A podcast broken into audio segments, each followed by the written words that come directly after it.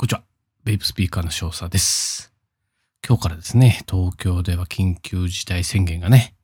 また始まりましたけどね、全く変わりませんね。人は多いですね。まあもう慣れてますからね、免疫はできてますからね。みんなね、あの、マスクだけはして、え、普通に、えー、行動してるって感じですよね。はい。えーとね、本日はですね、本当にどうでもいい話なんで、まあなんならね、もうここでもやめてもらっても構わないです。もうどうでもいいためにもならない話になると思いますから、ちょっとね、まあお付き合いいただける方だけね、お付き合いいただきたいなと。本当はね、今日ニコチンのね、話をしようかなと思ったんですけど、パッとね、ちょっと思いついたことがあったんでね、そこについてね、お話ししようと思います。ハッシュタグベイプ女子の呪いということでね、私もね、2016年の終わりぐらいかな、本当、本格的にやっぱりね、ベイプのツイッターのアカウントをね、やり始めたのが、その頃で、まあ、2017年ぐらいからももう結構ね、がっつりね、えー、ちょっとやり始めて。で、今、2021年で、まあ、うん、そんなにもうね、ガンガンあの、ずっとね、タイムライン見てるわけじゃないんですけれども、まあでも必ず毎日見ますしね。うん、まあなんなら、まあ週に何回かは投稿しますし、まあ、まあ、よりね、新しい情報とか、あの、まあ、っていうのがあればね、1日に4回5回投稿することもあるんですけど、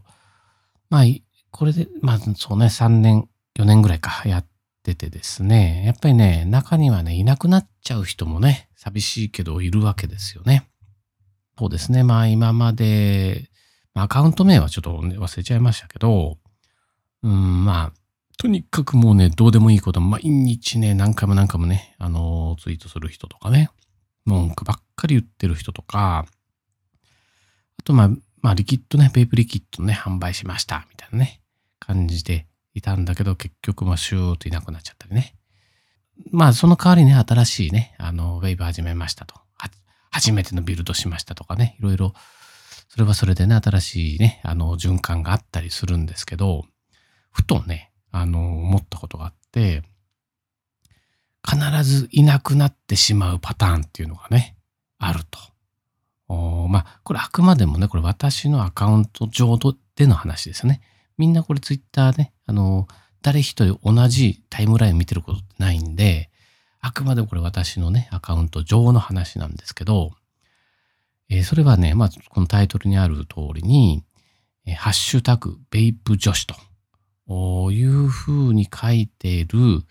女子ベイパーの人は、ほぼいなくなりますね。今までの経験で言うといろんな方いましたけどね。まあ、ものの見事にいなくなります。特にね、前のめり、前のめりのベイプ女子っていうのがね、まあいなくなりますよね。どうなんでしょうね。まあ私、のアカウントで、まあ、前アンケート取った時に、何歳ですかってね、性別とかね、いろいろアンケートしたんですけど、大体男性がもうね、7割、8割で、年齢もやっぱ40、50の人結構やっぱ多いわけですよね。だからまあそういうね、人から見たらやっぱね、ベイプ女子で新しいね、綺麗な子が入ってきたらいろいろね、やっちゃう、まあやっちゃうっていうか、まあいろいろね、ちょっかいね、まあツイッター上でですけどね、やると思うんですけどね。まあそれに嫌気がさしてやめてしまうのか、ちょっとそれはね、わからないんですけれども、前すごい人いてね、もうその人も見ないですけど、あのクリップだったかちょっと忘れちゃいましたけどね、クリップかなんかをね、ワイヤーに見立ててね、こう、なんかの軸に巻いてたりとかね、あのまだビルドのあの道具がないんでとかね、えー、そんななんかその前のめりの人とかね、大体ねな、なんでか知んないけど、ハッシュタグベイプ女子をつけてる人っていうのは、まあ、いずれ1年以内にいなくなっちゃう傾向がね、ありますね。今もあの、